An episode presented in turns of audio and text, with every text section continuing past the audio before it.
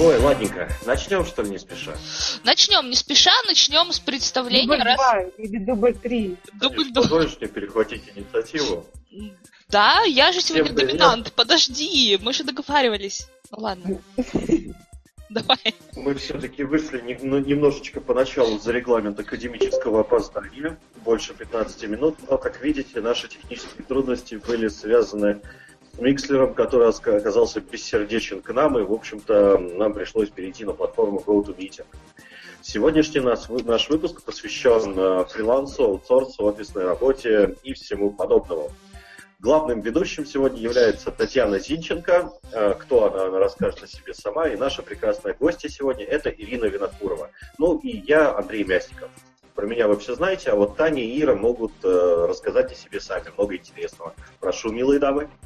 Как это, про тебя все знают, слышишь, а про нас нет? Ну вообще. Ну вот, расскажите. Кошмар какой вообще.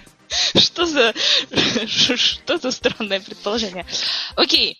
А, я меня зовут Таня, я тестировщик, и я так смотрю на список, мы вообще... Вообще меня все тут знают, Андрей, так что ты зря.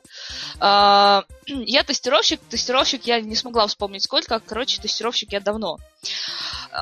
Определенное время я ввела еще какие-то там курсы по тестированию, ну не какие-то самые лучшие, конечно же, курсы по тестированию, и теперь вот э, являюсь... Я, кем я являюсь в радио QA? Самым, самым важным его членом. Ну, правда же? А, сегодня... Доминантом. Доми... Доминантом радио окей, да. а, и некоторое время я работала в аутсорсе, некоторое время в офисе, и сейчас я счастливый фрилансер, и об этом сегодня я вам немножечко расскажу. И сразу забегая вперед, я рассказывала ребятам вчера на контрольном прогоне, и сегодня хочу рассказать вам. Изначально идея подкаста была такой. Мы рассказываем про фриланс, про аутсорс, чем они отличаются. Потом я случайно залезла в Google, ну, не случайно, а очень даже специально, и увидела, что там очень много, вот буквально заходишь в Google и сотни ссылок ведут на статьи, которые это все, в которых это все рассказывается. Поэтому сегодня мы так пообщались с ребятами и решили не повторять вам то, что вы и так можете прочитать в Гугле, а рассказать вам про наш собственный опыт и experience, то есть возможно ли, например, работая в офисе, посещать другие страны, переезжать в другие страны, что для этого нужно. А, возможно ли, если ты работаешь на фрилансе или там в аутсорсе где-нибудь, там, а, работать не с 12 до 12, не до двух ночи, 7 дней в неделю, а работать с 9 до 6, э, ну, некое подобие такого графика иметь. Погоди, и... ты сейчас всю интригу раскроешь. Подожди, подожди. Я сегодня доминант, мне можно. И э, поэтому сегодня у нас три ведущих в нашем эфире. То есть Андрей, который э, у нас за офисы, я, которая тудым-сюдым, и Ира, которая у нас счастливый фрилансер. Ира, давай, твоя очередь. Да, наконец-то доминанта уступила мне место. А, всем привет, меня зовут Ира. Не работаю в офисе я уже два года, а в тестировании я всего семь лет. Я аж даже судорожно стала подсчитывать после того, как Таня не смогла вспомнить свою цифру. И я горжусь этим. Вот. Еще бы. Кстати, а, вот тут как раз прилетел вопрос в чатик. Я тоже хотел его задать. Давайте для начала дадим определение, что такое фриланс, что такое аутсорс, э, что такое там аутстав, для того, чтобы э, мы как бы пришли к какой-то общей понятийной базе и не возникало вопросов э, там, вообще о том ли мы говорим или не о том. Танюш, начнешь? Uh, да, тут дело в том, что разница во фрилансе и работе вне офиса не в том, не в том, с какого места ты работаешь вообще совершенно абсолютно. То есть, работая во фрилансе, есть такие штуки, которые там называются coworking центр ты можешь туда приходить и работать с 9 до 6 а, в окружении таких же, и, собственно, чувствовать себя полноценным работником офиса. Работая в офисе, а, ты можешь, а, ну, не знаю, работать из дома, уехать в, оф- в отпуск, в который тебя никто не отпускал, и работать на берегу моря, ну, неважно. То есть разница не в том, месте, с которого ты работаешь. А, разница в том, ну, наверное, как это правильно сказать, оформление, да? Разница в том... Ну, наверное, да. Разница в том, как ты... Ну, э, как ты оформляешься, это, это нормально сказать? А, то есть, смотрите, фриланс это когда ты работаешь сам на себя. Сам, вот ты один вообще, вот один в поле не воем, но фрилансер один фрилансер. Это один когда... в поле фрилансер. Один в поле фрилансер, да. Это когда ты сам себе ищешь заказы, то есть никакие менеджеры над тобой не стоят, никто тебе ничего не, не указывает, ты сам ищешь заказы, ты можешь найти любой, но при этом все риски ты тоже несешь сам риск, что тебе не заплатят, риск, что у тебя будет э, все это дольше длиться, чем ты рассчитывал. Э, плюс ты сам оплачиваешь свои э, расходные материалы, то есть покупаешь ручки, бумажки, тетрадки, э, оплачиваешь интернет, покупаешь себе ноутбук для работы, и не только для работы, все программы, которые тебе нужны, ты покупаешь, да? Ну, мы сделаем вид, что мы чуть сделаем вид. Мы покупаем все программы по-честному. То есть все это ложится на твои плечи. Ты фрилансер. Ты сам себе начальник, но ты сам себе и э, источник для существования. Следующий вариант это когда ты э, аутсорсер. Когда ты аутсорсер, то есть э, ситуация выглядит так. У нас есть головной офис где-то, неважно где, обычно это головной офис ну, где-то на Западе потому что западным компаниям выгодно аутсорсить свою разработку, а, скажем так, в менее расходные страны, где зарплаты ниже и все такое прочее. То есть а, вы сидите все в одном офисе, то есть вас много, вы вся компания такая вот распрекрасная, но при этом ваш головной офис находится не у вас в, не у вас в команде, да, не, у, не в том здании, где находитесь вы он находится где-то далеко. И фактически вы, как член команды, не имеете никакого отношения к головному офису. То есть головной офис вас знает, но платит зарплату не он вам лично. И не у них вы лично оформлены как работник. Э, то есть вы оформлены в какой-то компании, компания предоставляет услуги дальше куда-то. Вы можете при этом работать только с этой одной компанией. Можете работать с несколькими компаниями. Смысл от этого не меняется. Следующие, с кем обычно путают аутсорс и аутстав, это вот аутсорс очень часто путают с аутстафом. Ну, а потому что слова одинаково звучат, и вообще понятия новые.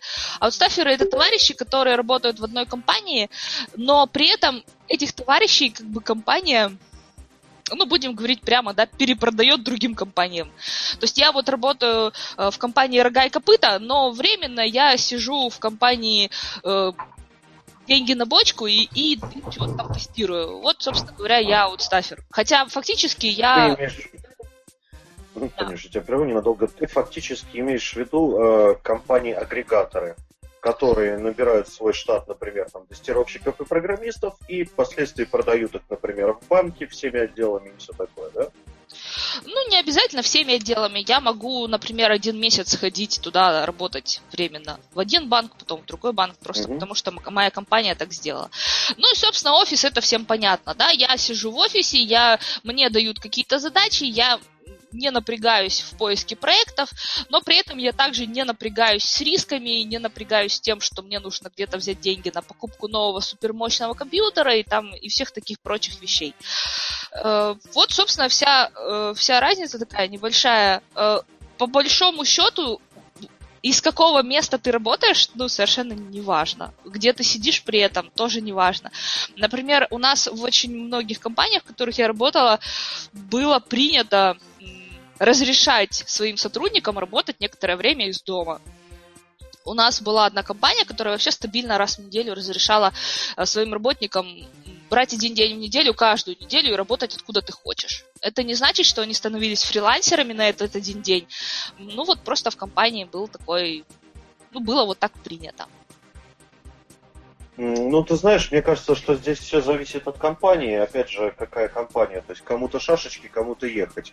Кому-то важно присутствие на работе, то есть чтобы сотрудники ходили на работу, а кому-то важно, чтобы они работали. Вот, то есть, ну, как с этой точки зрения, я думаю.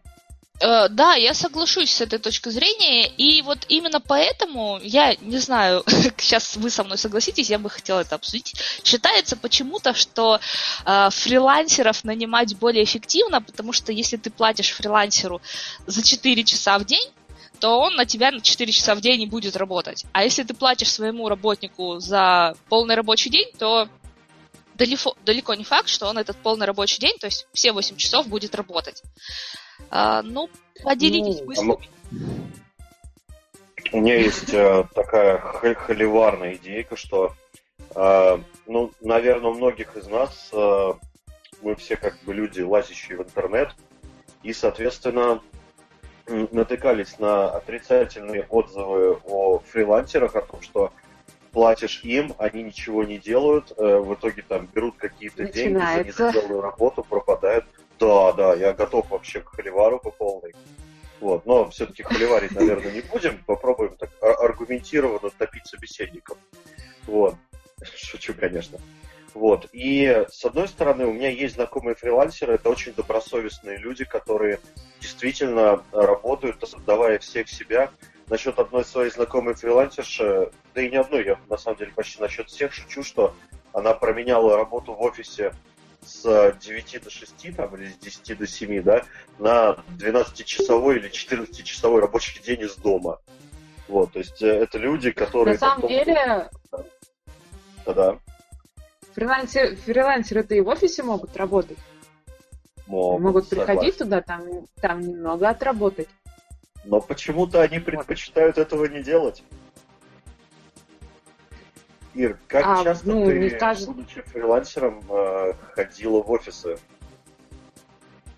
У меня есть э, компания, с которой я работаю, она находится в Воронеже, и когда я была в Воронеже, я ходила туда в офис, да. Но ты в Воронеже... Я общалась с ребятами. Просто и... так приезжала, да? Ну да, я приезжала погулять по городу. Вот. Что и требует доказать.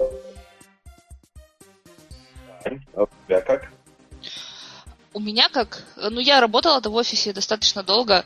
А сейчас я работаю на фрилансе, но я бы не, э, но это как получается больше, наверное, как удаленный работник, потому что у меня только один проект, я работаю там, а, ну не с 9 до 6, конечно, с 11, в 9 это меня еще разбудить нужно. Но нет, я не была в центральном офисе, э, в нашем, потому что он находится в Штатах, и, честно говоря, трансатлантические перелеты меня слегка пугают. А, но да, с командой... Каждый день не походишь. да, каждый день не походишь. но с командой я виделась, с той командой, которая находится в Украине. Вот. А я, так, так как я нахожусь в Голландии, я себе здесь оформила... Э, это здесь называется Эльманзак, это типа индивидуального предпринимательства, что-то типа. И, собственно, я здесь плачу налоги и считаюсь самозанятым человеком. Самозанятым? Самозанятым. Ну, здесь есть такое понятие. Я так понимаю, это так переводится твое слово. которое ты сейчас сказала. А, нет, это слово переводится не так. На самом деле здесь просто нет разделения на э, индивидуальных предпринимателей и юридических лиц, так как мы привыкли к этому. Здесь есть вот э, Эльманзак, да, то есть человек сам, сам занят чем-то. То есть мы ему не предоставляем работу нигде, он сам чем-то занят. И в зависимости от того, что ты делаешь, у тебя а, меняется там кое-какие условия, и оплачиваемые налоги, но в целом ты оформление вот, вот всегда производится вот этого всего. Если у тебя есть наемные люди, ты дополнительно там что-то делаешь, я не помню, потому что у меня нет наемных людей. Если у тебя нет, то тебе, соответственно, ничего делать не нужно. Ну вот, собственно, вот так вот все это выглядит. Так, я предлагаю немножечко пойти дальше. То есть мы уже дали примерное э, так сказать, описание, кто чем занимается, ввели базу, то есть чтобы мы и наши слушатели э, были, так сказать, на одной волне. Я предлагаю пойти сначала вообще, вот, э, как люди становятся фрилансерами. То есть у меня одно время тоже была какая-то такая идея бросить все, плюнуть на все, уехать куда-нибудь там в теплые страны и оттуда вот, собственно, фрилансить, аутсорсить и делать вот это вот все. Вот. А, как это получилось? Мне кажется, все люди а, случайно. Ну, случайно, не случайно, случайно. Ир, я знаю, что, что поскольку ты уже фрилансер, вот, у тебя есть какой-то опыт, расскажешь, как ты вообще попала в это все? Как, вот, как ты, в общем, докатилась до жизни такой? О, боги. А, ну, на самом деле, вот я сейчас не шутила, говоря случайно, о случайности, потому что у меня именно это все произошло так. А, у меня была знакомая, меня она даже еще есть, и она в одно время подрабатывала по вечерам, потому что ей нужны были деньги на ипотеку. И в один из дней, когда мы встречались, она пожаловалась, что работы очень много и на основном месте работы, и когда она приходит домой, у нее тоже там работа, и она не успевает все делать. А так как в тот момент я переехала из Калининграда в Москву, и у меня было очень много свободных вечеров, потому что вся моя прошлая жизнь осталась, собственно, в Калининграде, а в Москве я еще на тот момент не обросла ни знакомствами, ни какими-то а, фитнес-клубами и другими увлечениями, я ей предложила, что если не можешь, то давай я этим займусь. Мне все равно вечера свободные. А после этого она мне познакомила вот с человеком из Воронежа, с которым она работала. И да, я 4 месяца а, работала и в офисе, и дома. В офисе у меня на тот момент а, начались небольшие коммуникационные проблемы, потому что я была именно из э, регионального офиса я переехала, меня перевели э, в головной, то есть я стала из аутсорсера, как Таня сказала, я уже стала таким хорошим работником, и у нас некоторые взгляды не сходились, и я решила, что я буду увольняться, и на момент э, увольнения меня поддержит мой а, вечерний фриланс для того, чтобы я искала работу себе по душе. Ну вот как бы, наверное, я до сих пор ищу ту работу по душе в офисе, потому что фриланс меня поддерживает уже два года. Как-то ну, вот так вот это все получилось.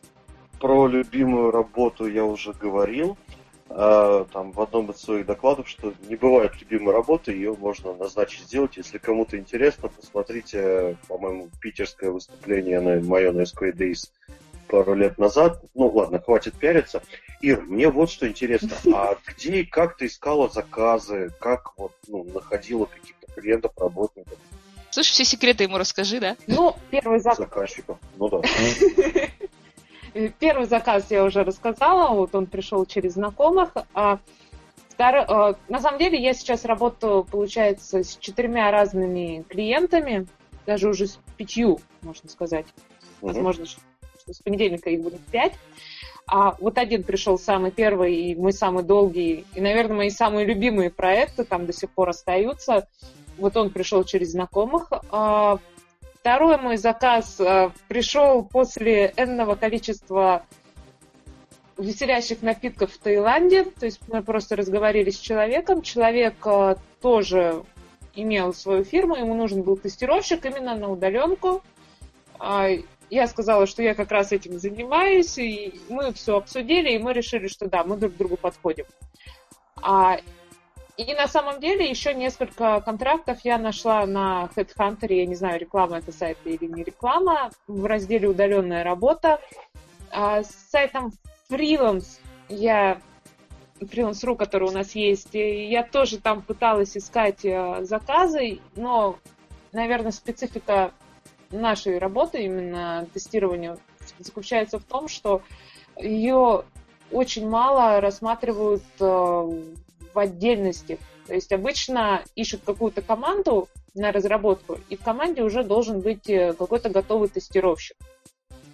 А вот так вот, чтобы отдельно искать тестировщика на какую-то проектную работу, но этого действительно мало. Проще какой-нибудь компании э, разработчиков прицепиться и уже с, с ними это все делать. Эх, Таиланд, как много в этом звуке для сердца русского слилось. Да, очень интересно, да. спасибо. Очень, очень круто. Ну, потому что я не знал, как э, вступить. То есть, да, у очень многих э, людей, которые пытались выйти как-то на путь фриланса, возникали вопросы, там, а где искать работу, а что делать. Вот в чатике нам, например, пишут, что э, на фриланс, на самом деле, действительно очень много работы. Ну, да, мне очень трудно об этом судить, потому что я все-таки за опыт. Андрей, вот. расскажи, почему Нет, ты за офис? К примеру, на да. фрилансе. Чего, чего? На фрилансе поиск работы занимает процентов 60 времени от того времени, которое ты можешь потратить на работу. Потому что это должен быть проект, который удовлетворяет и твои потребности, и ты должен полностью подходить человеку. с которым ты начинаешь работать? Ну, ты сейчас говоришь, как будто это какой-то сайт, сайт знакомств, если честно. Ну, что значит подходить? А, есть какой-то, грубо говоря, там, не знаю, договор устной оферты или письменной, да, условно, очень условно говоря, по которому ты обязуешься выполнить работу хорошо, там, с какими-то критериями, и за это тебе, соответственно, должен отдать деньги твой работодатель. Вот, то есть, ну, как бы для ну, меня... Понимаешь, вот, это, это-то все понятно, но если, к примеру, идет договоренность именно устная, то здесь начинаются проблемы в том, что я заплачу тебе позже, а, ну, войди в мое положение. Ну, там, ну мы же друзья, мы же несколько раз... Мы же там несколько раз э, гуляли вместе или еще что-то. Но это реальность, это жизнь. И зачастую, вот у меня несколько раз так тоже было, что брали меня на функциональное тестирование и на тестирование безопасности, а по факту потом меня просили делать тестирование производительности а, и еще там автотесты писать, то есть то, на что мы изначально не договаривались. То есть я, в принципе-то это могу, но, к примеру, если с производительностью, окей, я хорошо дружу, но вот автотесты я еще пока но это никому не надо, а при этом считается, что ну раз ты уже здесь и ты знаешь проект, то давай-ка этим быстренько начинай заниматься. Mm-hmm. Ясно, интересно. Спасибо большое. Андрей, решил, а расскажи, видимо... расскажи, почему ты хочешь оставаться именно в офисе? Вот а то мы все про фриланс, про фриланс. Mm, да, Тань, с огромным удовольствием, пока маленькую ремарочку вставлю. Э, кто-то у нас пошарил экран, я наслаждаюсь видом а, Sid Meier's Civilization 5 замечательной гордой трассы. Э, это Ребят, я, это я, это я, это я. А вот. почему не надо? Ну, веселенько же, ну. Ну, ладненько. В принципе, если хочешь, можешь транслировать чат, хотя он у всех есть. Ну, не суть важно. А, почему я работаю в офисе? А, во-первых, один из моих главных мотиваторов в работе, ну и, наверное, для большинства людей это тоже главный мотиватор, это социальная стабильность. А, я не хочу забивать себе голову еще и тем, чтобы искать э, какие-то заказы. У меня есть обеспечен, ну, как бы я обеспечен работой. Э, у меня есть э, интересный проект, который там есть короткие, есть длинные. Я точно знаю, что работодатель, поскольку я с ним заключил трудовой договор, не скажет мне, ну, я заплачу попозже, или, ну, мы же друзья, вот это вот все, то, что как раз перечисляла Ира. Второе, что я вижу, точнее, из своих плюсов, то есть что, я, что мне нравится в офисной работе, это уже не социальная, а просто обычная стабильность. Я работаю с одними и теми же людьми, а, мы постепенно находим общий язык, то есть моя обязанность как тест-менеджера и, в принципе, сотрудника компании это сделать. И очень часто я нахожу друзей. Вот, ну, по сути дела, я сейчас свою карту мотиваторов раскрываю, но не суть. Вот.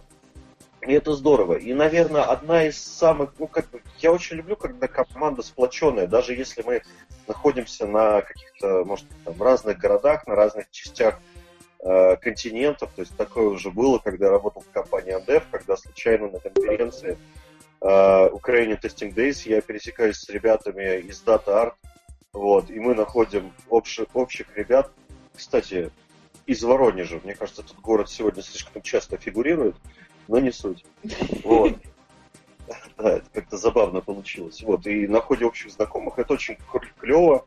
То есть, когда там, я и они признают их профессионалами, мы перечисляем какие-то общие проекты, над которыми работали. Дальше. А, шанс поучаствовать в каком-то большом, серьезном, крупном проекте, а, когда ты работаешь в офисе, значительно больше. Вот, то есть э, для меня, например, очень важно видеть результаты того, что я делаю.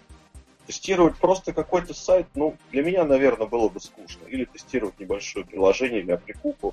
Это так, это, знаешь, как просто вишенка на торте. Она как бы красивая, но ничего не значит в плане того, чтобы наесться. И, наверное, одна из самых последних вещей и серьезных вещей – это, наверное, все-таки карьерный рост. Я, может быть, сейчас могу очень сильно ошибаться, но мне кажется, что работая фрилансером, ты можешь работать исключительно как бы, ну, то есть развиваться исключительно как, ну, может быть, профессионал, изучать чуть больше инструментов, с которыми сталкиваешься во время работы с новыми проектами. А работая в офисе, ты, в принципе, можешь развиваться фактически в любую сторону. А, Леш, я не путаю фриланс и ремонтную работу, э, как вы написали в чатике. Я сейчас имею в виду исключительно работу в офисе. То есть а, в ремонтной работе, конечно, тоже можно получать какой-то карьерный рост, добиваться плюшечек, вот, э, но это значительно труднее. А на фрилансе я, повторюсь, может быть, я ошибаюсь, поправьте меня, вот, я на фрилансе таких возможностей не вижу, что скажете? Ну, на самом деле, да, потому что, скорее всего, ты будешь в компании единственным тестировщиком, как это происходит э, у меня. Но зато, во-первых, я очень хочу с тобой поспорить по поводу того, что нету никаких э, интересных и больших проектов на фрилансе и на удаленной работе.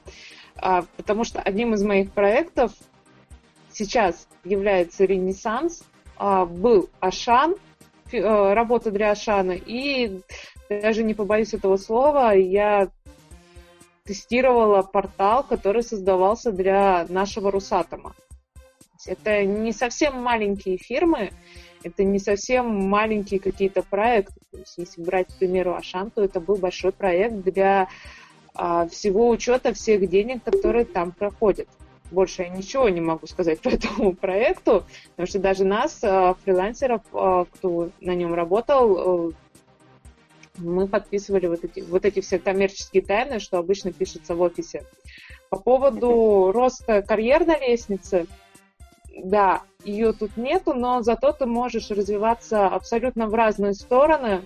Все-таки, если ты сидишь в офисе, ты занимаешься функциональным тестированием, ты резко не начнешь заниматься автотестами, потому что от тебя да. этого не ждут, тебя брали Позволю на определенные позволю себе не Можно уж я так думаю? Да, да, да, конечно. Да, я просто говорить. я потом после тебя, да. Хорошо.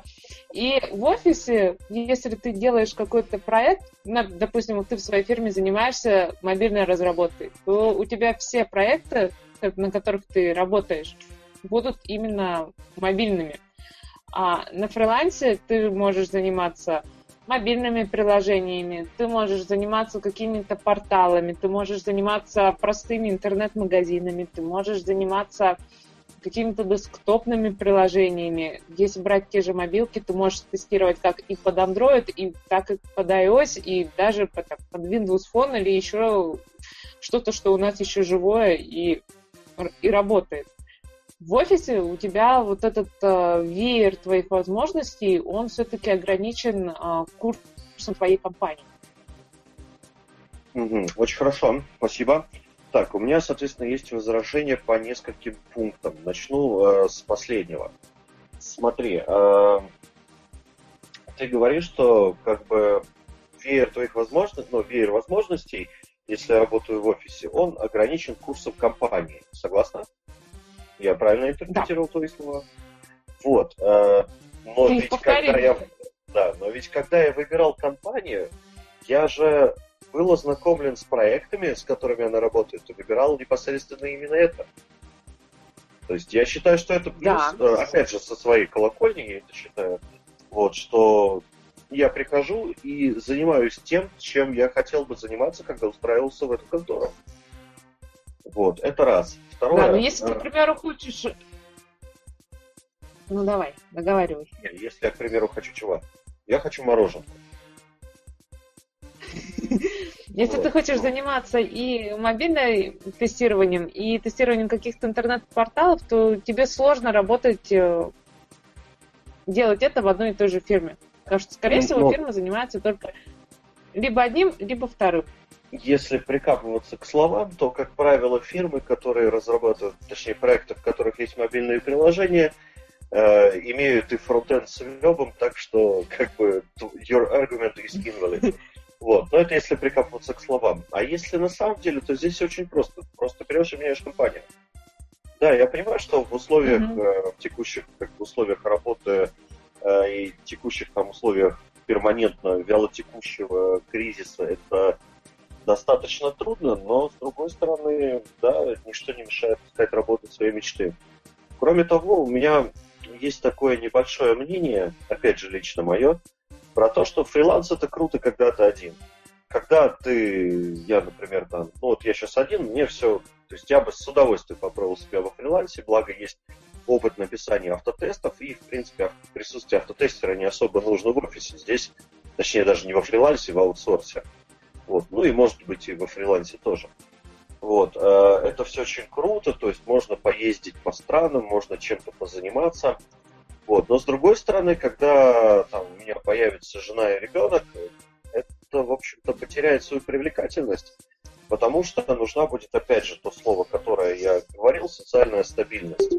Вот. Э, ну и еще один, кстати, миф хочу узнать, правда это или нет.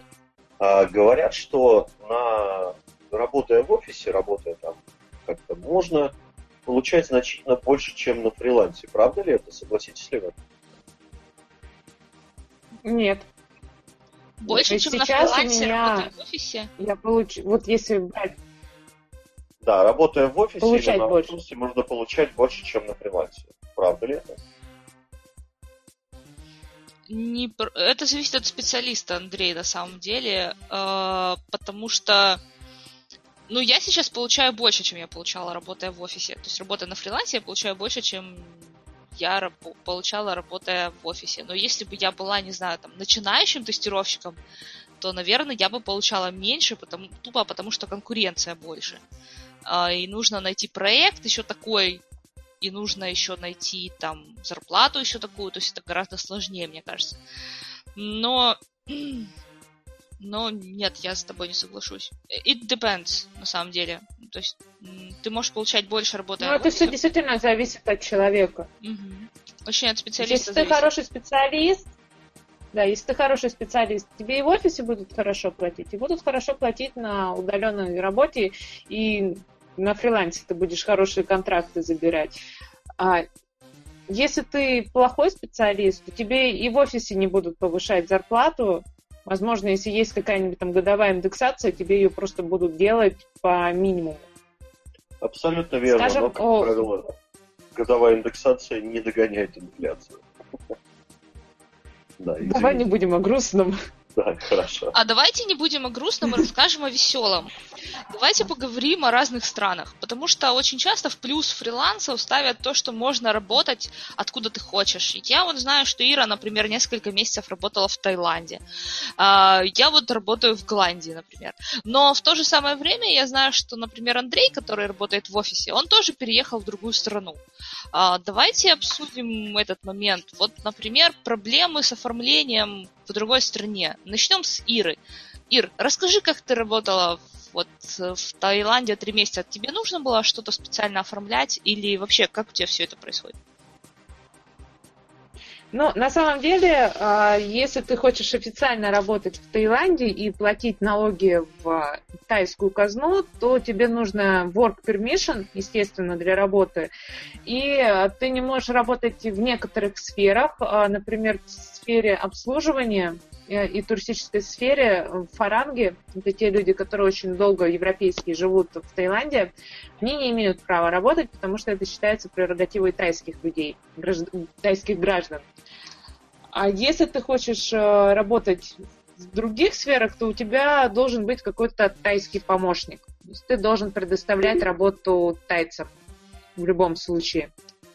У меня такого ничего не было, потому что на, мой, на момент моей второй длительной зимовки у меня уже было оформлено российское ИП, и все контракты у меня были с российскими фирмами, поэтому мы, я работала в в правовом поле Российской Федерации, даже находясь в Таиланде. Но это вот то, что я знаю, то, что мне говорили ребята, которые работают именно они. Создали свою фирму. Те же вот Aviasales, они же полностью переехали в Таиланд, и у них э, фирма полностью перешла в правовое поле Таиланда. И вот у них есть несколько работников тайцев, и все налоги, все вот они платят уже туда. Андрей, а как у тебя с этим обстоят дела? Ты же переехал буквально недавно. А ты знаешь, э, вот сейчас я испытываю такую тихую гордость за офисную работу. Вот. Э, дело в том, что если компания из другой страны меня нанимает, то это ее трудности. И оформлением занимается исключительно она. То есть моя задача поставить несколько подписей. Ну и подыскать жилье там, быть может. Хотя это при любом переезде даже внутри страны необходимость. То есть э, всеми вопросами по какому-то оформлению, трудоустройству, регистрации и прочему занимается компания. Она тебе оплачивала вот жилье, релокацию, то есть как все происходило? Нет, нет, э, не жилье. Мы сейчас, погоди, ну разве если ты там сидишь, работаешь в Москве, тебе компания жилье оплачивает? Нет, я имею в виду вопросы, так сказать, бюрократические. Регистрация, разрешение на работу и вот это вот все прочее. Ну, то есть все как у людей, да? Если, например, э, тебя хантит какая-нибудь компания из Чехии, условно говоря, да, ну, возьмем там, или из Голландии, вот, э, на офисную работу, то вопросом о твоей регистрации, чем-то еще, тебе либо помогают, либо регистрируют, э, вместо тебя все это делают, либо просто-напросто делают львиную часть работы за тебя. Контракт ну, или договор, да, вот как здесь пишут. Ну, компании, э, компании в, в Голландии, они даже как бы партнера твоего регистрируют, если ты едешь не один. Но ну, все-таки Но... родина тюльпанов, да. И не только тюльпанов. Но все сыров. И, и, и сыров, да. Тюльпанов и сыров, правильно. Молодец. А, но, в принципе, да, если ты путешествуешь вот как Ира, то можно, находясь там, ну, оформить себе ИП в одной стране и в другой стране совершенно свободно, наверное, жить несколько месяцев Дело в том, что это законодательно не везде признается. А, например, э, не исключена ситуация, когда человек, например, там приезжает работать в другую страну, а, а у них, например, главный офис, э, ну, то есть, да, я возьму более конкретно. А, представим себе, что человек приезжает, например, в Голландию, ну, или в Чехию, а головной офис находится, ну, например, где-нибудь в Бразилии. Вот, соответственно, человек подписывает договор с Бразилией, а формально в Голландии или там, где в Чехии он не работает, поэтому у него нет никаких официальных прав э, находиться и вести какую-то деятельность на территории этой страны. То есть он становится таким э, айтишным гастарбайтером, грубо говоря. Вот. Поскольку договор у него, опять же, заключен с Бразилией, и формально, формально он в этих странах там Чехии и в Голландии он не работает. Окей, я работаю в Голландии, я сейчас тебе расскажу как. Тем более, что тут возник в чатике вопрос, платят ли фрилансеры налоги. А, ну, про Иру мы уже выяснили. Ир, кстати, сколько налогов ты платишь? В процентах. Я плачу по... Ну, а, для ИП в Российской Федерации есть такая упрощенная схема, если у тебя нет работников, у меня их нету, то есть я плачу 6%, 6% э, со всего своего дохода. То есть прибыль это не прибыль. Плюс еще я должна оплатить э, в пенсионный фонд и фонд социального страхования. Но если у меня сумма моих налогов превышает ту сумму, то происходят взаимовычеты и получается суммарно, ну, не особо много.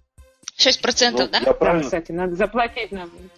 Надо заплатить Нет, налоги понимаю, в этом месяце. Со всеми налогами выходит где-то 12 или 13 процентов, ну, фактически как подоходный в России, да?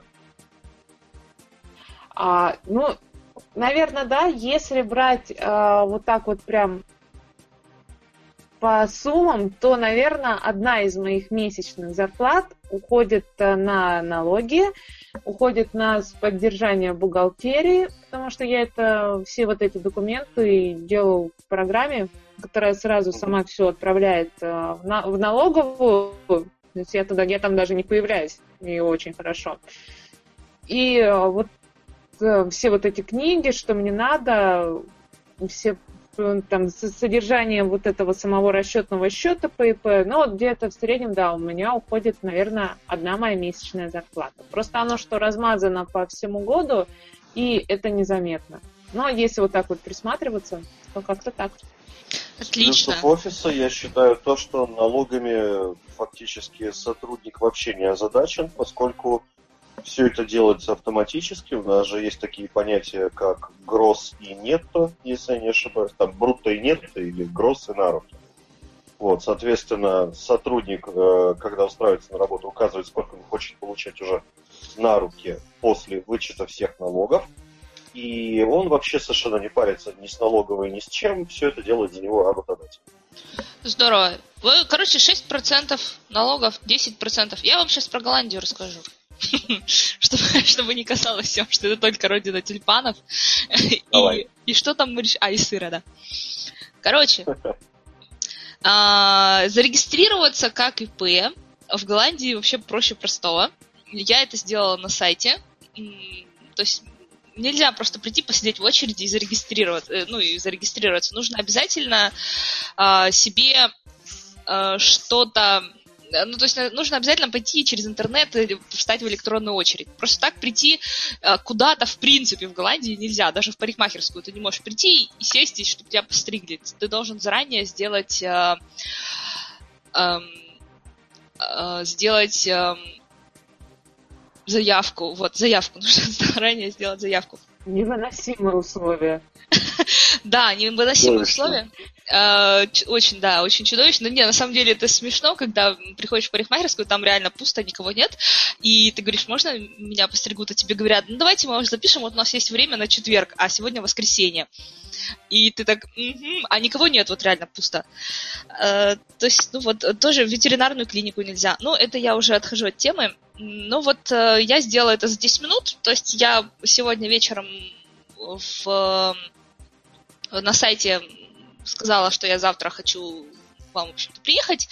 И завтра приехала в течение 10 там, или 15 минут, я не знаю, э, меня зарегистрировали. Все.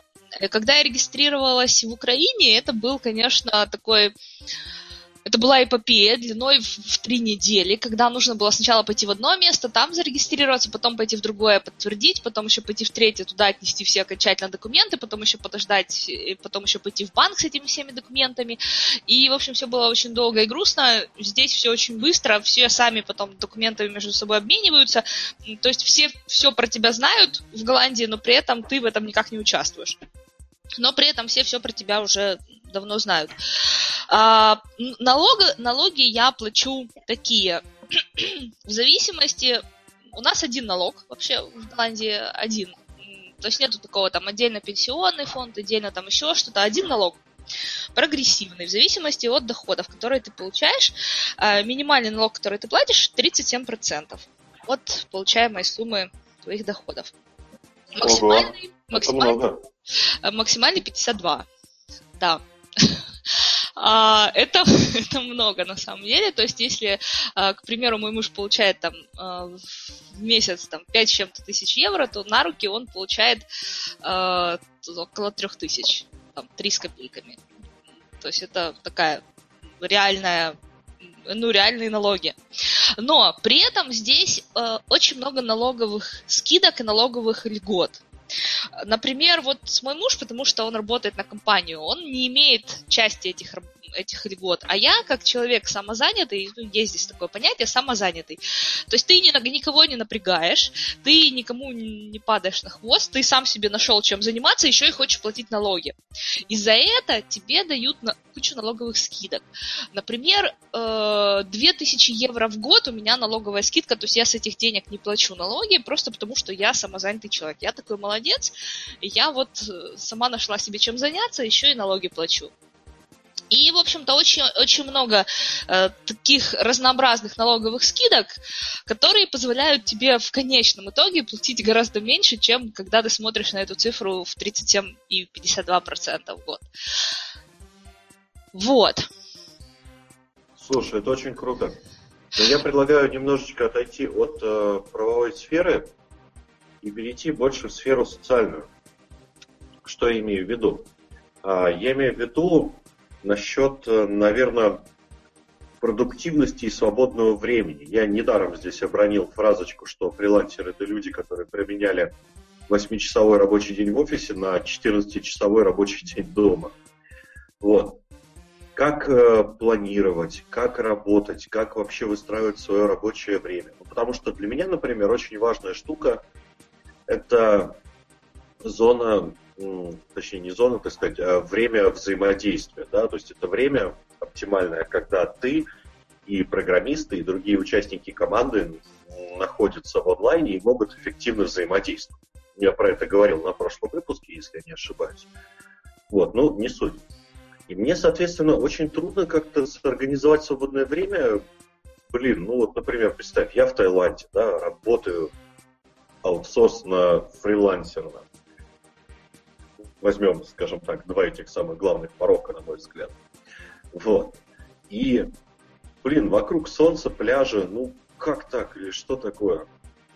Или, например, Жара плюс 40, ситуация. при которой выйти нельзя.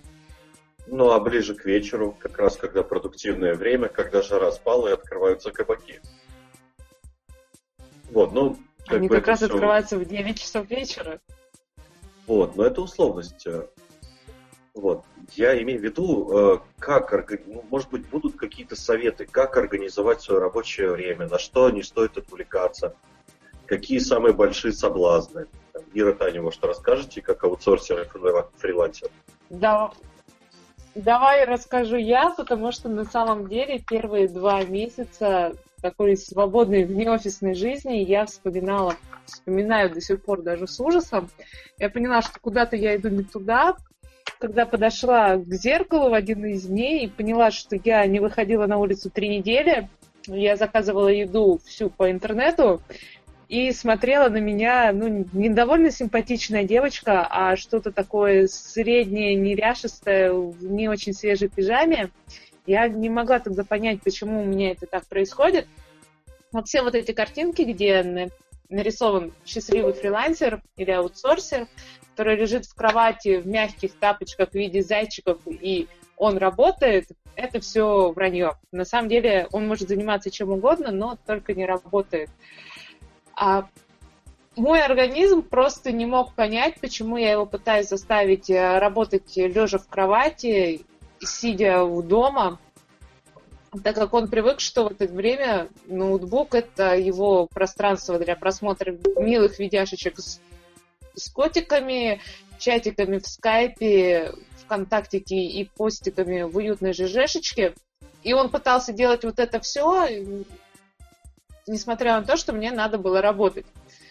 А, поэтому, мне кажется, фриланс, он, если ты на нем задерживаешься, он тебя дисциплинирует намного больше, чем офис. Потому что если ты хочешь зарабатывать деньги, и ты хочешь оставаться на фрилансе, тебе по-другому просто никак. И у меня, например, а, стоит а, блокиров, блокировщик сайтов. То есть я работаю 45 минут, и я не могу зайти ни в какой ни в какую социальную сеть и ни в какой другой сайт, который я внесла в список. Есть там ну, а, Пикабу или Прозорио. Это типа мотора? Да, я говорю по поводу этого, причем он у меня не отключается. Если Ого. я 45 минут поставила, то он у меня 45 минут будет работать. Я его не смогу отключить. А если я попытаюсь открыть другое окно браузера на несоседнюю вкладку, он там тоже будет работать. А единственный его способ это выключить и, и включить заново браузер, но это уже, это уже надо заморачиваться, потому что потом надо будет открывать э, все вкладки обратно. А, а у меня есть рабочий... Ну, Google-то я же не буду вносить в тот список. Кошмар Мало ли что проводит. Надо погуглить. У меня есть рабочее место, да-да-да. Я никогда на нем, на этом рабочем месте не сижу, не смотрю какие-то видео или еще что-то. То есть, если я хочу отвлечься, я ухожу на диван, я ухожу на кухню, но вот э, именно вот на моем рабочем месте, на моем рабочем столе я занимаюсь э, только работой. И на самом деле, хоть у тебя есть э, свободное время, и ты можешь работать всю ночь, ты работаешь не один, ты работаешь в команде. Как бы каким бы работником ты ни был, аутсорсером или фрилансером. ты все равно взаимодействуешь с людьми. И поэтому всегда есть э, какой-то пол времени в дне. Например, это с часу до пяти или там, с двух до шести, когда ты должен быть в сети, чтобы решить просто какие-то необходимые вопросы. И вот от этого времени уже строится другая абсолютно модель работы. То есть я могу поработать, встать пораньше, например, в 7 утра, я могу поработать до 12, потом я могу съездить на свои курсы по вождению. Это вот как у меня сейчас происходит. А два часа потратить вот на, даже три, вот на эти курсы вождения, потом а, с двух до шести поработать еще, если мне это надо, а это мне надо. А потом позаниматься английским, например, или еще другими языками, которые я учу. И если есть еще работа, то она уже уходит на самый вечер. у меня, я могу сказать, что день у меня больше распланирован, чем он был когда в офисе я могу сделать все свои дела. Я наконец-то поняла прелесть э, планировщиков, э, ежедневников, э, календарей, потому что я никогда не могла понять, как это там вести дела и зачем это надо делать. И сейчас, да, у меня в календаре отмечены, отмечено все. То есть, например, завтра у меня отмечено, что я еду к родителям показываться после отпуска. А на сегодня вечер у меня отмечено, что я встречаюсь с друзьями, буду им подарки отдавать после отпуска. То есть вот как-то, да, вся жизнь, она стала более упорядоченной. Слушай, очень здорово. Танюша, у тебя как? У меня все гораздо хуже, чем у Иры, я сразу скажу. Это, конечно, жутко стыдно, но я работаю на диване перед телевизором, и еще и на кухне это все происходит. Вот, на самом деле Ира права, первые тебя два еще и коты тебя обкладывают. Еще, да, и спят вокруг меня, это, конечно, а такое надо... у тебя котов? Это не в, не в прямом эфире нужно обсуждать, Андрей. Хорошо, это, это количество да. шокирует людей обычно. Погоди, но pets are always related. Not always. Really, not always. Uh, окей. Так, сейчас я уже перестроилась на другой язык, ты меня так это не отвлекла. Первые два месяца. Первые два месяца было тяжело, вот как Ира говорила, да, ломало страшно. Просто потому, что ты действительно привыкаешь, что дома, ну, дома это дома. Поэтому дома что можно сделать? Можно пойти поесть, а можно пойти поспать, можно пойти почитать книжку. Вечером же тренировка, опять же. А потом еще ж нужно початиться с кем-нибудь, рассказать, какой же ты молодец, что ты теперь живешь в другой стране и вообще работаешь из дома. Потом еще фильмов очень много, очень клевых. Нужно пересмотреть все сериалы, которые ты смотрел там года два назад. Обязательно их нужно пересмотреть. Кошмар какой-то. Не, у меня клининг леди, мне не нужно убирать квартиру.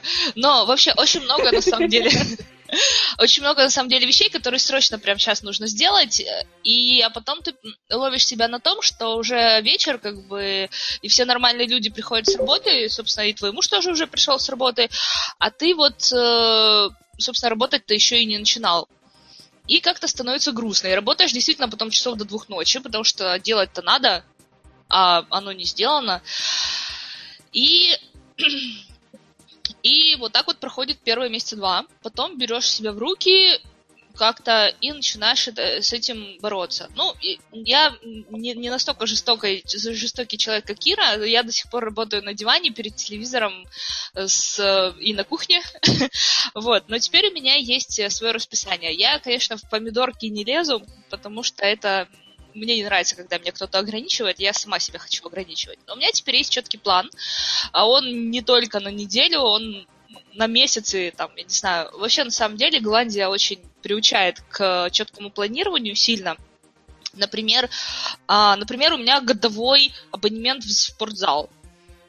То есть я вот следующий год я буду именно вот в эти дни ходить в спортзал. Я точно знаю, что именно в эти дни, э, в это время я буду ходить в спортзал вот в течение года. И вот как-то вот оно меня дисциплинировало в течение пары месяцев. И теперь у меня все выглядит так. То есть у меня с утра мои курсы, там английский, голландский, потом у меня работа, потом у меня, если ничего не происходит срочного, вечером тренировка. Э, и в это я хорошо вписываюсь. Ну, иногда, естественно, когда у нас очень большие релизы, приходится работать по ночам, но теперь это гораздо реже. То есть я вечером, точно так же, как все нормальные люди, могу уделять время семье. Естественно, если у меня а, среди дня появляется что-то а, вне урочное, то есть, ну, учитывая количество моих котиков, мне периодически приходится ходить, например, в ветеринарную клинику, а, то это время нужно куда-то впихнуть и приходится задерживаться немножко подольше. Но в целом у меня теперь есть э, большой календарь, где у меня расписано все. То есть э, все мои курсы, э, все, что мне нужно сделать по работе, все мои э, спортивные там э, спортивное расписание и дополнительные активности, там прям четыре столбца. И я в соответствии с ним живу. То есть я потом в конце дня смотрю, что у меня сделано, что у меня не сделано. Ну и периодически в течение дня. Но, конечно, до помидорок я, я еще не доросла, простите. Вот как-то так. Мне кажется, это наоборот их уже, мне кажется, наоборот, ты их уже переросла, потому что а, тебе достаточно самой себя регулировать. Вот меня помидорка в первое время реально спасала, потому что захотелось там, ой, там что-то вот э, блякнуло в скайпе, надо посмотреть. Ой, там квакнул ВКонтакте, внезапно там друзья обсуждают какую-то животрепещущую тему, и смотрит, смотришь, уже прошел час, а уже та тема закрыта, уже перешла какая-то другая тема, а ты все болтаешь и болтаешь, а работа-то стоит. Если, к примеру, в офисе это можно как-то... Ну, ладно, я все равно в 6 иду домой, то тут у тебя получается, ты не отработал, ты не получил денег. Ничего себе. Сейчас такие инсинуации были на офис, что я просто не могу не ответить. Слушай, но все, все-все-все прекрасно понимают, что в офисе никто не работает 8 часов полностью. То есть это даже Например, во всех уже докладах ну, как бы у меня выходит чистого времени работы 9 часов в день. Ир, я, если честно, не могу говорить за всех, но я считаю, что здесь дело зависит от человека. Если человек не может я с тобой согласна. часов в офисе, он не сможет 8 часов на фрилансе. И вот такие штуки, как э, задача недоделана, 6 вечера, пофигу, я ухожу домой, это относится к отдельной категории людей, и, соответственно, среди моих знакомых таких людей почти нет. Вот. То а есть, как есть. бы задача должна быть сделана. Вот. И кроме того, если человек уходит домой с недоделанной задачей в 6 вечера, значит, что это было где-то заложено в эстимейтах, что сегодня он ее не доделает. Вот такая вот штука. Так что я считаю, что вот этот стереотип про то, что как бы плевать на все, я в 6 ухожу вечером с работы, ну, это знаешь, как в опенинге в Симпсонах, где Гомер смотрит на часы, бросает какую-то там обогащенную уран и убегает домой. Вот, я считаю, что это действительно стереотип, и я очень хочу развеять ваш миф насчет этого. Вот. Давай, сделай это. Ну, я только что это сделал. Есть задачи, Нет, на самом деле надо сделать, вот и все. Э, ну, есть Нет. Э, на самом деле разные примеры. У меня, допустим, к сожалению, был опыт работы в подобной команде, когда э, это не было заложено в эстимейте, но просто человек пришел в 8, значит, он уходит, э, или вернее, он пришел в 9, значит, он уходит в 6. Если он у, у нас тимлит, и меня это всегда очень сильно поражало, то есть он приходил, э, если он приходит в 10-16, значит, он уйдет домой в 7-16. Я вот вообще не представляю, то есть если у меня меньше задач сегодня, я могу уйти раньше. Если у меня больше задач, я, конечно же, задержусь. Но я вообще не представляю, как можно распланировать так день, чтобы если ты пришел в 10-16, ты уходишь ровно в 19-16 и не минутой позже. Вот это меня всегда э, удивляло очень сильно. Вот. И я хочу этим поделиться, да, рассказать об этом всем. Потому что действительно прецеденты такие есть среди айтишников, несмотря на то, что в основном, да, Андрей, ты прав, айтишники такие больные люди, они очень часто, у них ненормированный рабочий день, они задерживаются на работе, они там на, на выходных приходят на работу, из дома работают, ну, то есть это ужасно. Это отдельная больная тема для отдельного подкаста. я согласен с тобой. Я думаю, мы можем как-нибудь сделать подкаст про овертаймы и планирование. Еще у меня, кстати, будет вопрос такой небольшой, хотя, по-моему, я подвис меня. Слышно? Слышно, слышно. А, отлично. Вот, а я хотел бы поговорить немножечко про риски. Какие риски надо закладывать в проект или куда бы то ни было еще, если ты фрилансер на аутсорсе, скажем так. Я возьму самый худший случай. Ну, например, а, плохой интернет, бац, и работа уже не делается.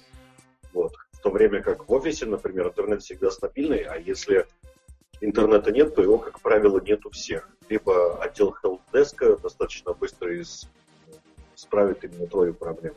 Что скажете?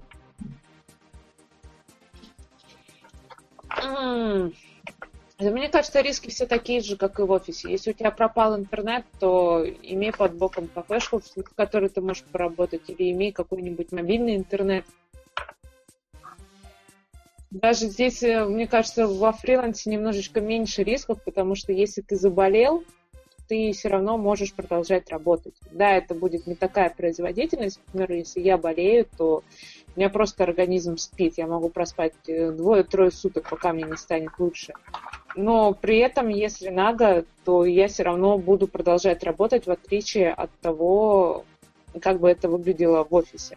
Потому что в офис так. приходить больным, ну, сам, сам понимаешь, это а неуважение ко всем. Работать из дома? Не, ну вот смотри, когда я работала в офисе, у нас не приветствовалась работа из дома, потому что я даже не знаю, почему просто она не приветствовалась. Нет, погоди, Кто я имею в виду конкретно во время болезни.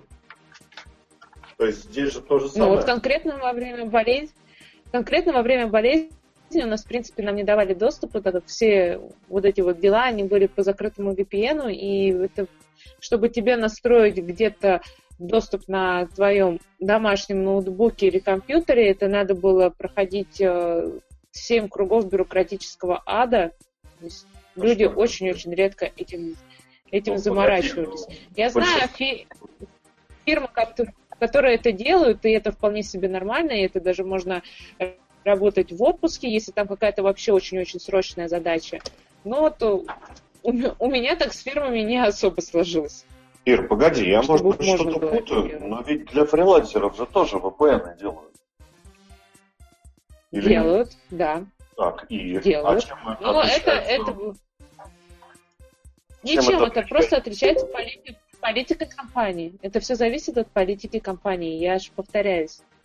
Нет, я просто веду к тому, что если политика компании позволяет ей делать Э, VPN для фрилансеров, значит, для нее не будет никаких проблем сделать VPN для сотрудников. Здесь, я думаю, тебе просто попалась компания, так сказать, жадная до VPN.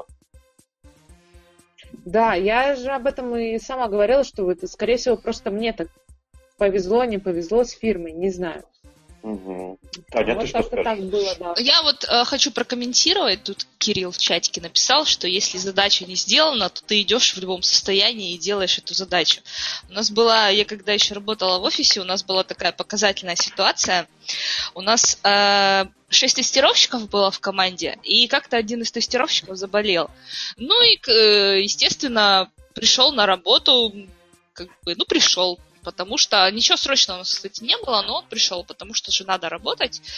А, больничный у нас там, по-моему, был дня три оплачиваемый, а дальше как хочешь. Но, в общем-то, пришел он на работу, типа он очень ответственный. Пришел в пятницу, через полдня менеджер его увидела, а у него такие краснючие глаза были. Я не знаю, что, я не помню, что это была за инфекция, но, в общем, очень какая-то страшная. А, глаза выглядели ужасно. Красные полностью, белки полностью красные, температура жуткая. А, не знаю, в общем, нет, не конъюнктивит. Но э, суть в том, что в понедельник, то есть он пришел в пятницу, с половины дня его выгнали домой, иди лечись. А в понедельник у нас не пришло 4 человека на работу, включая меня. Я напоминаю, у нас команда из шести человек, шесть тестировщиков, из них четверо в понедельник не пришло просто на работу. ну, и после этого у нас было железное правило на офисе, если ты заболел, ты сидишь дома и не рыпаешься вообще никуда.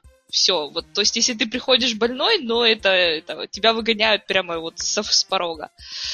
Ну, такой показательный пример.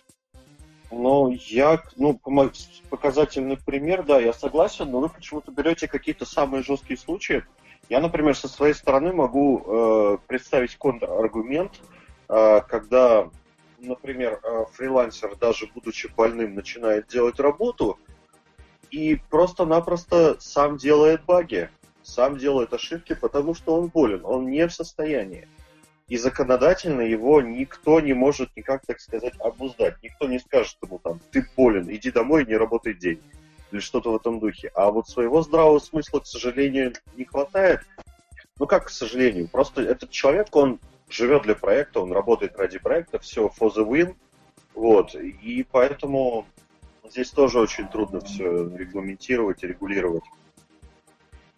Вот. Что я считаю, что можно найти самые отвратительные случаи и там, и там, и там. Вот. И думаю, что это все-таки вы все по каким-то стереотипам идете. Вот. А так, да, вот в чатике... Ну, это стереотипы, а, это наша жизнь. Да. Я согласен. В чатике очень правильно пишут, болеть дома, если на расстоянии. Работать дома можно и, и, и работать можно и из дома, да, все верно сумасшедший тестер не может себя протестировать. Кирилл, отлично. Слушайте, я на самом деле не знаю, мне кажется, что эта тема настолько необъемная, я предлагаю нам немножко перейти в сторону наших классических рубрик. Что вы скажете об этом? Я, вот ты читаешь мои мысли, я вот буквально хотела дождаться, пока все договорят, и это вот, Да. Угу. Тань, тогда тебе и слово. Ты первая. Окей у нас есть три рубрики, тради- уже теперь традиционных, да, потому что они пережили больше, чем два эфира, это уже третий. У нас есть рубрики новости, плач Ярославный, последний писк, и сегодня я еще хочу э, сделать небольшое объявление и небольшой вопрос. Начнем мы с рубрики новости. Я не знаю, знаете ли вы, есть такой сайт Code School, и у него есть новый учебный сайт, я сейчас даже скину ссылочку, и, естественно, она будет у нас в материале потом. Ну, Плащ Ярославна, Леша, да, я так сказала. В общем-то, для тех, кто изучает JavaScript, я думаю, будет полезно почитать. То же самое, э, если вам интересно Ruby, то Код Академия, ну, я думаю, все знают, да, про Код Академию тоже, она предлагает, э, у них совершенно новый курс, они предлагают э, изучать Rails. Это ну, по... да, здесь я тебя немножечко прерву, то есть про Код Академии я говорил совсем недавно, рассказывал, и это ресурс, который мне очень сильно помог в изучении рубей.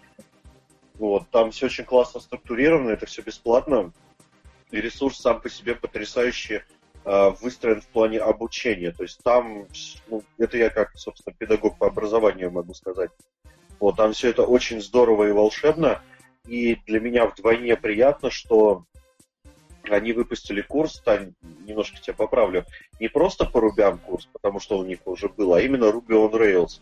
Потому что в большинстве своем сейчас разработка рубевая как таковая, если это не автотест, если разработка идет на рубе, она, собственно, вся на рельсах сейчас. Вот. Поэтому Таня осветила очень действительно важное, интересное событие, э, как внедрение такого учебного курса. Я думаю, что я, наверное, со следующей недели начну проходить. Спасибо, Таня. Да, не за что. Я бы тоже хотела проходить, но у меня сейчас ускоренный курс голландского, поэтому вообще, вообще времени ни на что не хватает, зараза. А ты давай, голландский он Rails. Пробую, да. А, следующая новость дня, э, ну, я не знаю, новость дня, не новость дня, но, в общем, Forbes а, объявил лучшие компании для работы в 2015 году, и я даже увидела там несколько знакомых названий. Я думаю, что вы тоже узнаете. Ссылочку я кинула в чатик, и тоже она у нас будет в финальной версии на сайте, когда мы будем об этом говорить, э, когда мы будем об этом писать.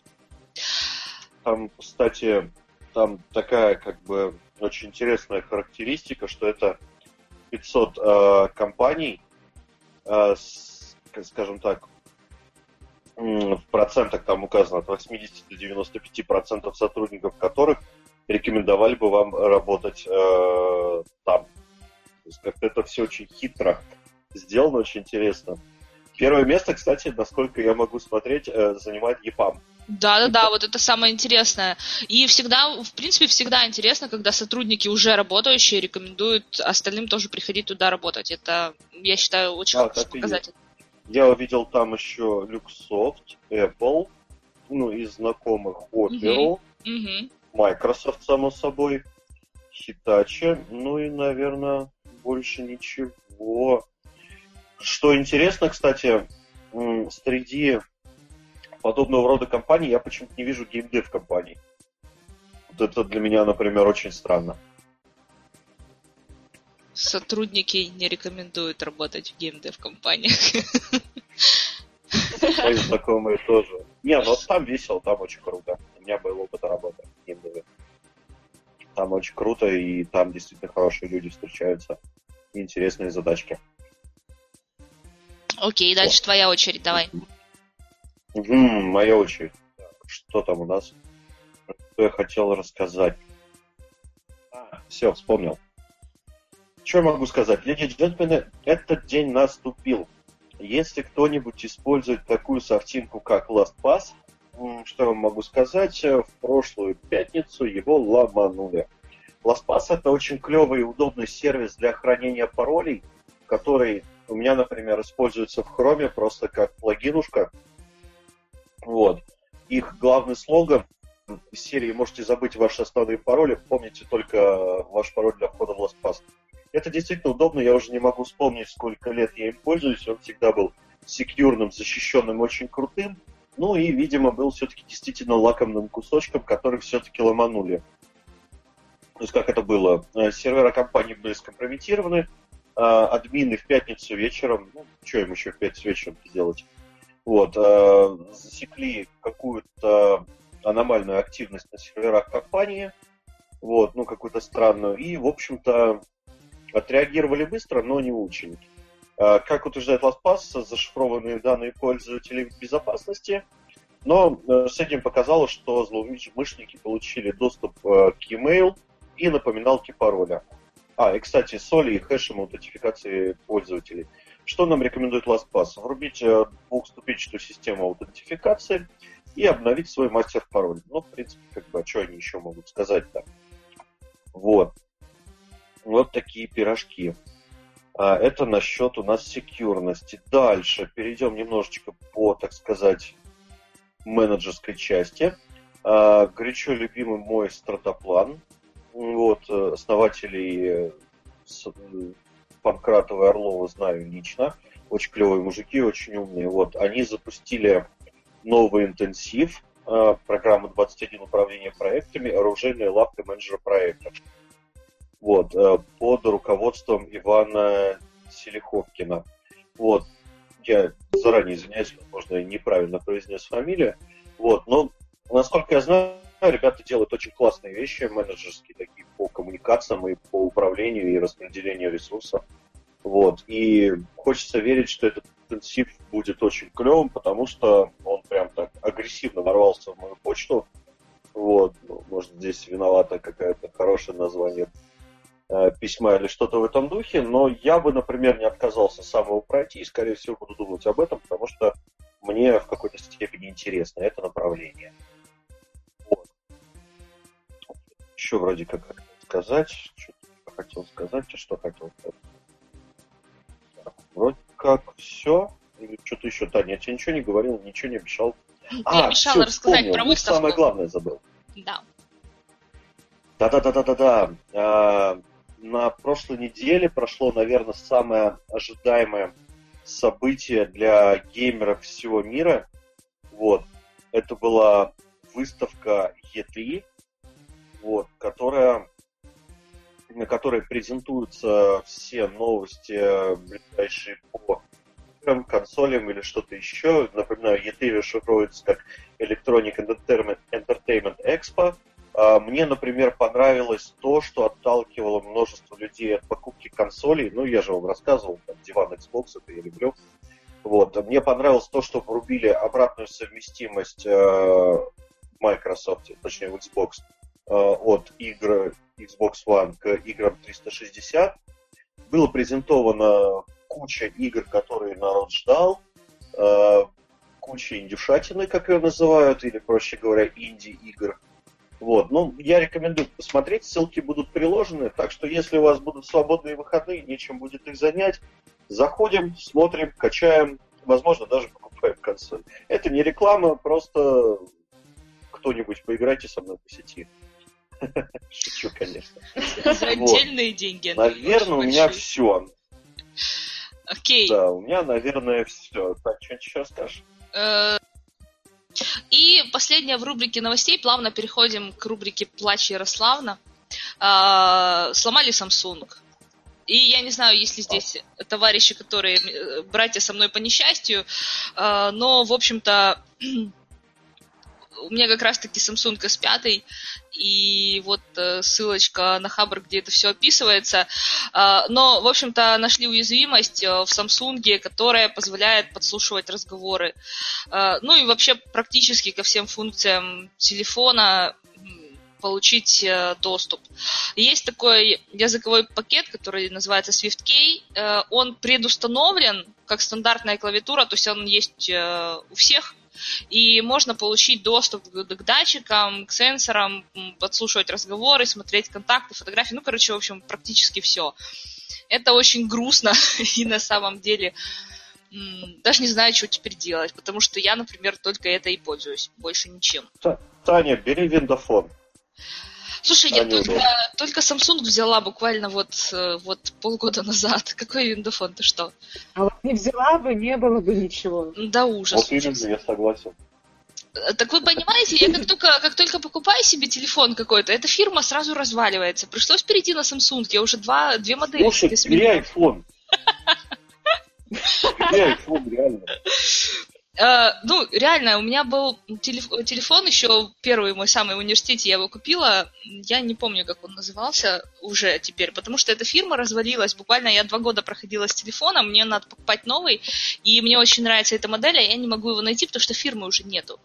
Uh, потом я купила себе, после него я очень долго выбирала, купила себе телефон с QWERTY клавиатурой выдвижной, а, то есть это было очень круто. Там тоже стояла какая-то уже операционка, не Android, но что-то уже там такое, не помню, что там стояло. И мне тоже очень так понравилось, и я думаю, надо, еще два года с ним проходила, думаю, надо купить что-то новое. И опять фирмы этой нету, да что ж такое? И, в общем, долго очень вот я... почему Бада умерла. Понятно. Я вспомню потом, напишу, что это были за компании, честно. И... Про QWERTY клавиатуру, э, самый лучший, наверное, телефон, который у меня был в жизни из кнопочных, это телефон с QWERTY клавы, это была Nokia E75. Он был прекрасен. Ой, она это, крутая. Это уже личное. Уже личное, да. Э, слушай, ну я тебе, я тебе напишу, я вспомню, это был шикарный просто э, телефон, он выдвижная клава была, при том в вертикальном, в горизонтальном положении она выдвигалась. Вообще очень... Да ты, наверное, может, ее видел, я ним долго ходила. Видел, но, видимо, не заострял внимание, да. Эм, наверное.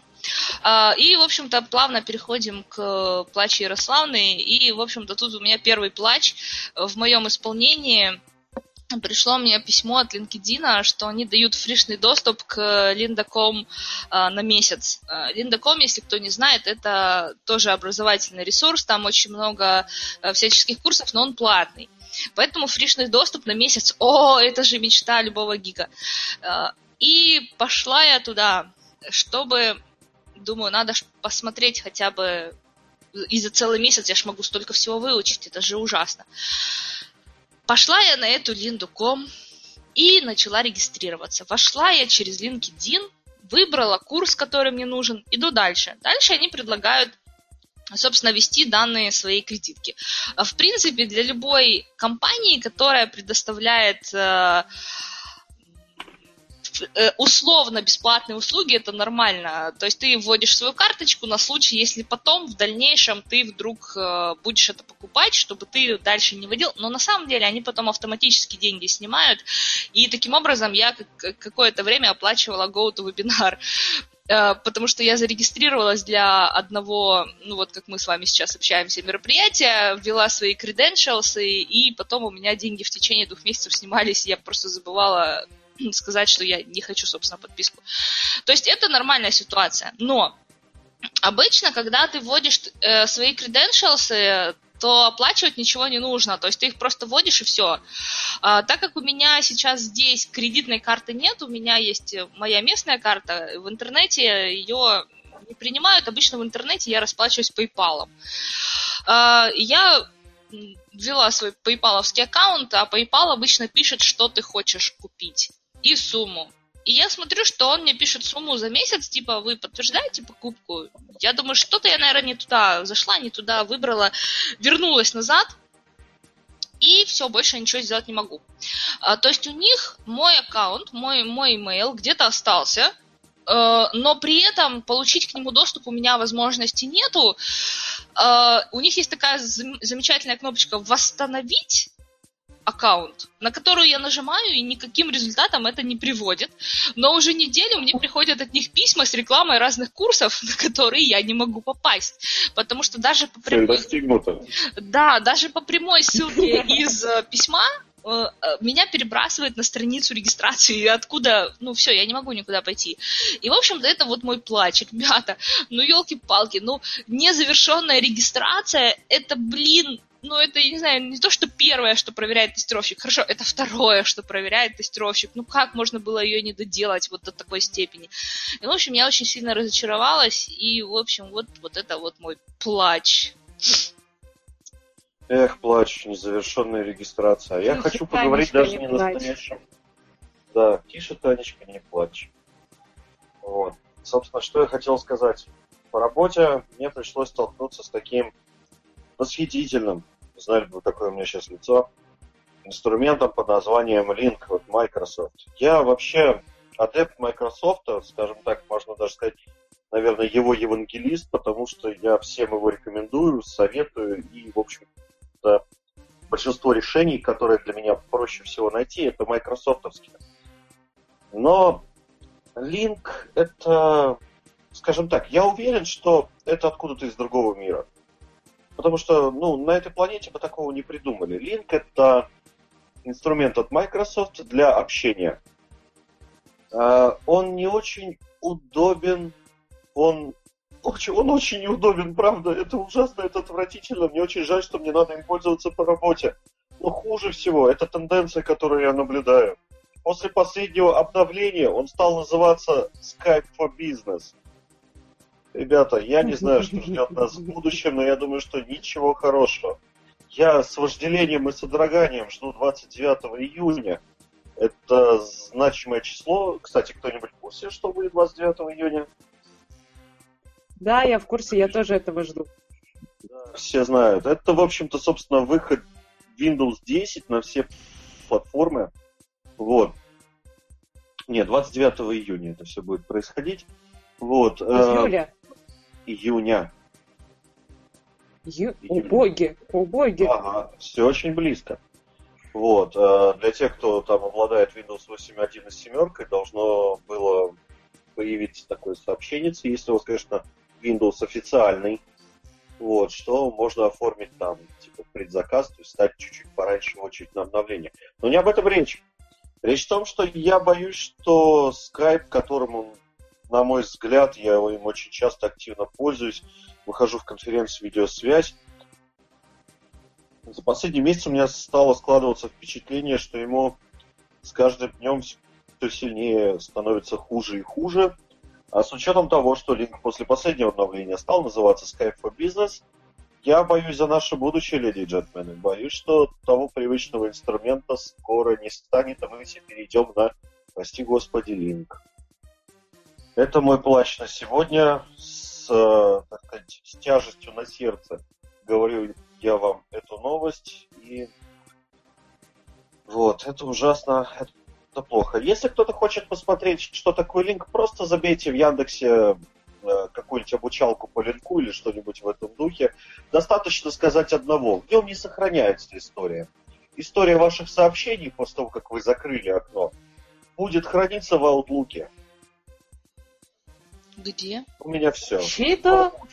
В Outlook, да. Зачем? Понимаешь, например, представь, ты день общаешься с человеком, да, у тебя там история переписки, он у тебя там креды какие-то накидал, полезной информации, что-то, и ты случайно закрываешь это окошко, потом открываешь его, а там нет такой фишки, как список контактов. Ты должен поиском вбивать, через строчку поиска вбивать эти контакты. Ты открываешь снова это окошко, и оно девственно чисто. А и если ты хочешь э, почитать историю переписки, ты открываешь Outlook, который для твоего же блага, я надеюсь, у тебя на той же почте, на том же аккаунте, открываешь Outlook, заходишь в специальную папку, и там видишь это в неудобоваримом виде весь, э, всю вашу историю переписки. Вот такой вот небольшой примерчик его юзабилити, простите.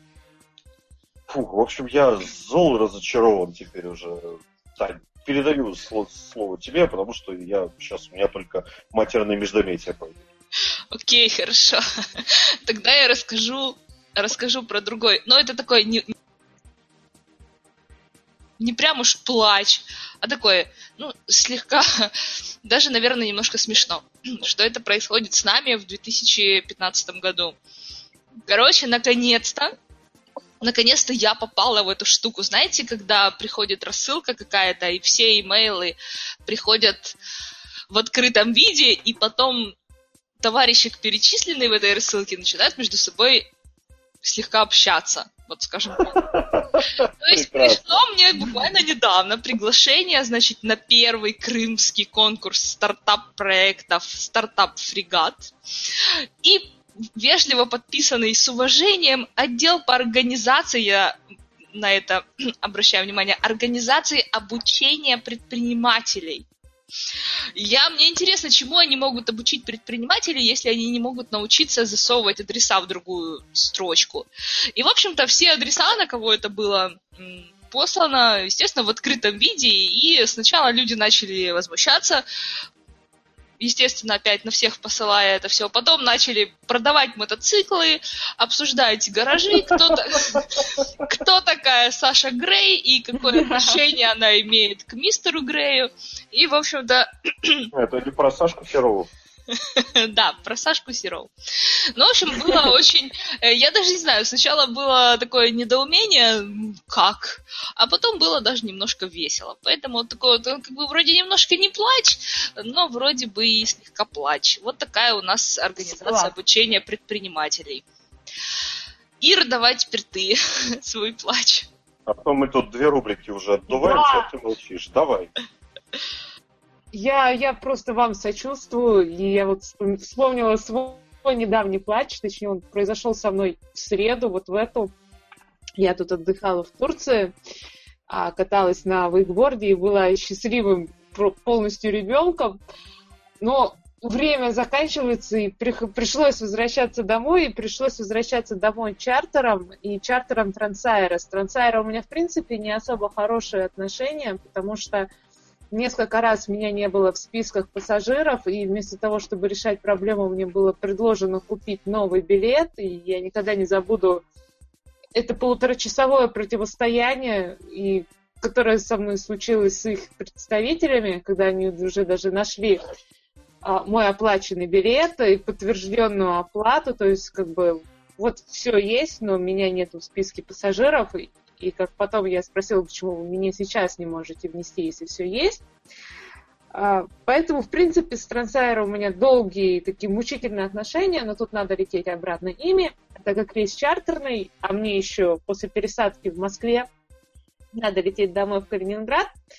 У меня на самом деле стоял вопрос, а, купить ли мне билет а, до Калининграда из аэропорта, в который я приезжаю, с разницей в два часа между рейсами, или все-таки взять время с запасом и улететь из другого аэропорта, но самым последним рейсом, какой есть, или вообще остаться в Москве на выходные.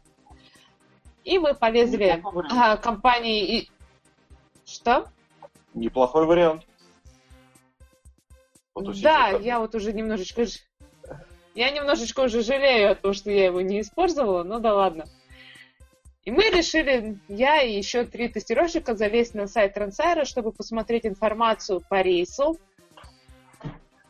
Мы увидели ссылку, которая называется информация и услуги, мы туда перешли, мы увидели расписание полетов, мы увидели табло вылетов и прилетов. Ну и поняли, что нам, скорее всего, в табло вылетов, чтобы как-то увидеть свою информацию о том, что все будет не очень хорошо, можно было понять сразу, когда в дате отображается только одна цифра минуты.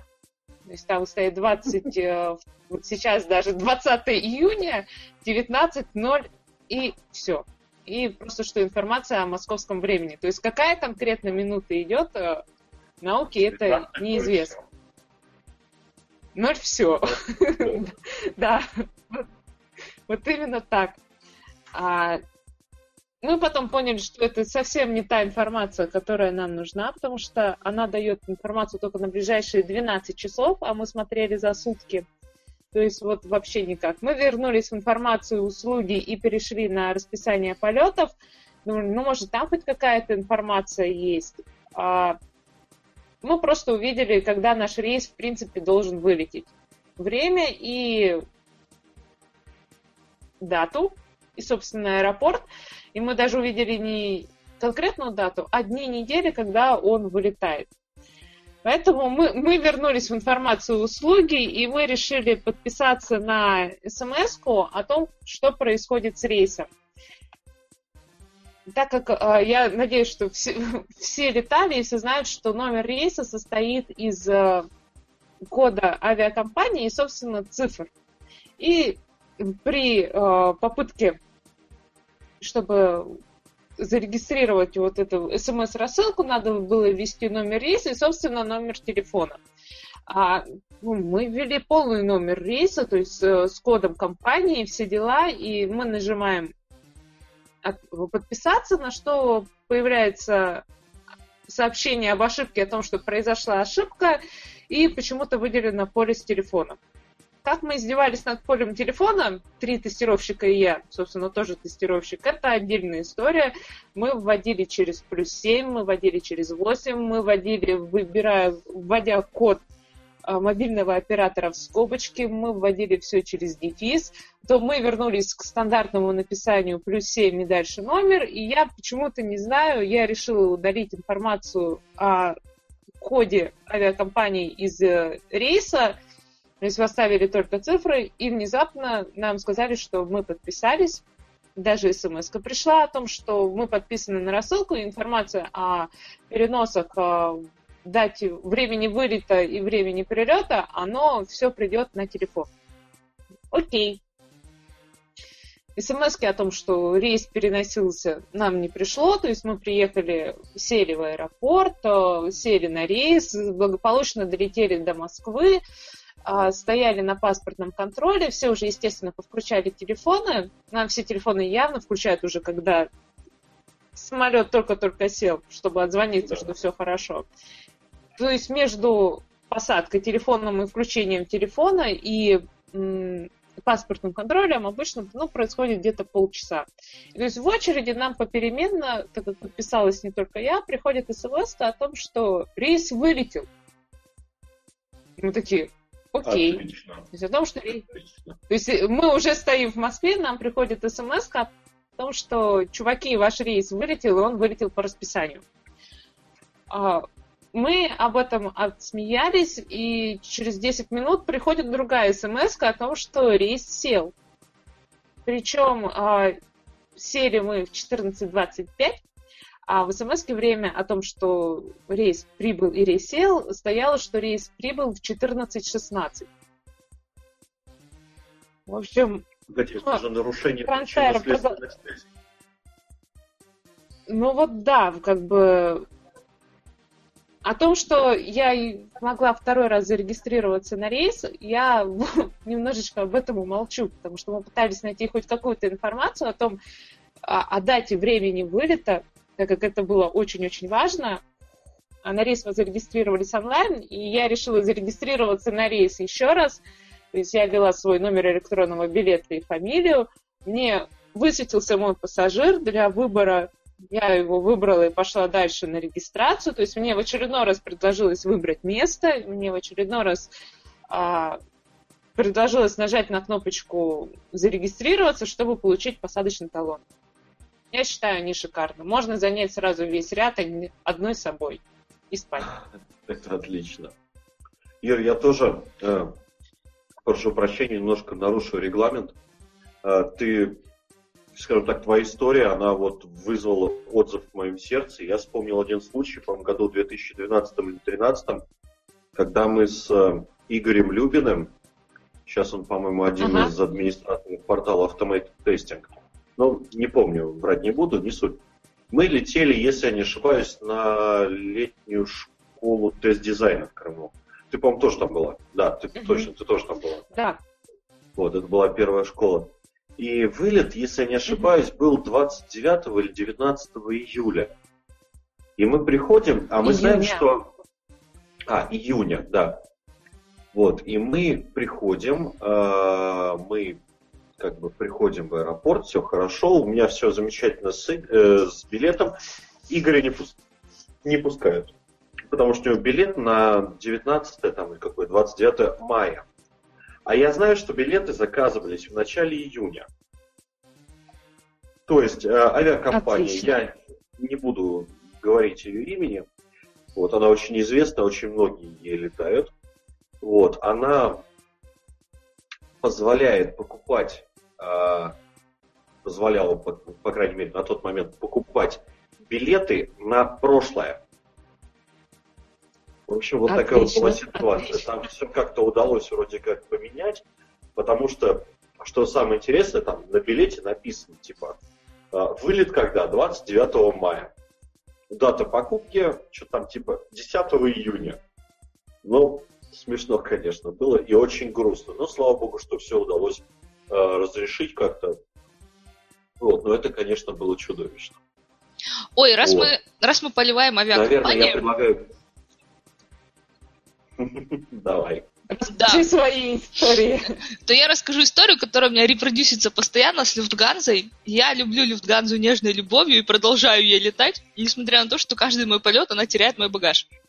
Кстати, Тань, здесь я тебе прерву, здесь такое комбо, потому что Насколько я знаю, Люфтганза умудрилась э, потерять багаж Пола Герарда, очень известного тестировщика, который прилетал в Мисс на Three Days, а, по пути туда и по пути обратно.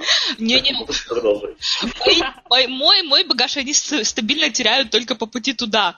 То есть куда бы я ни летела, я прилетаю в место назначения и без багажа. А, проблема в том, что я э, летаю без багажа, ну, вернее, с багажом, только когда летаю со своими котами. Ну, то есть, получается, в ручную кладь много очень не возьмешь, плюс еще коты с тобой, поэтому очень много отдается в багаж. И, соответственно, я прилетаю туда, куда мне нужно, у меня на руках коты, а для них ничего нет, потому что все в багаже.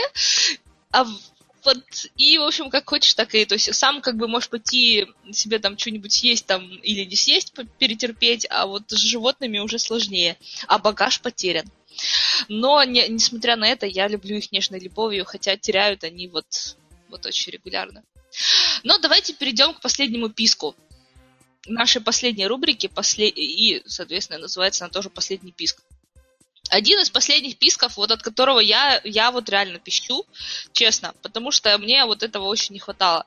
А, наши друзья QA Help а, запустили ленту блогов и сайтов о тестировании, но они не просто ее запустили, они сделали а, ленту блогов на русском, то есть русскоязычные блогеры, и англоязычные блогеры. И вот англоязычных мне прям очень-очень не хватало, вот всегда. Ну, сам, самой как бы подписки есть на каких-то блогеров, э, не наших. Но когда это все в одной ленте, это вообще шикарно. Вот я, например, очень рекомендую. И пищу, да. Очень хорошая, интересная штука. Действительно, мне тоже очень нравится. Я уже воспользовался и подписался. Ты крутой. А, да. еще, еще вот нас в прошлом выпуске просили об этом не говорить, потому что есть об этом отдельные подкасты, и Андрей тоже просил меня об этом не говорить, но я все равно скажу, несмотря на то, что Герои 3 Forever... Герои 6 выходят в бете, ребята! Я хочу об этом сказать. Они выходят в бете. Ты сказала, молодец. Да, у меня все. То же самое, э, так, следующий, последний писк, наверное, два раза пискнул. Э, первое, это на том же самом Куахел проходит конкурс порошков. Вот, там вы на самом деле можете зайти на их сайт kuahel.net. Вот, надеюсь, кинете в чатик.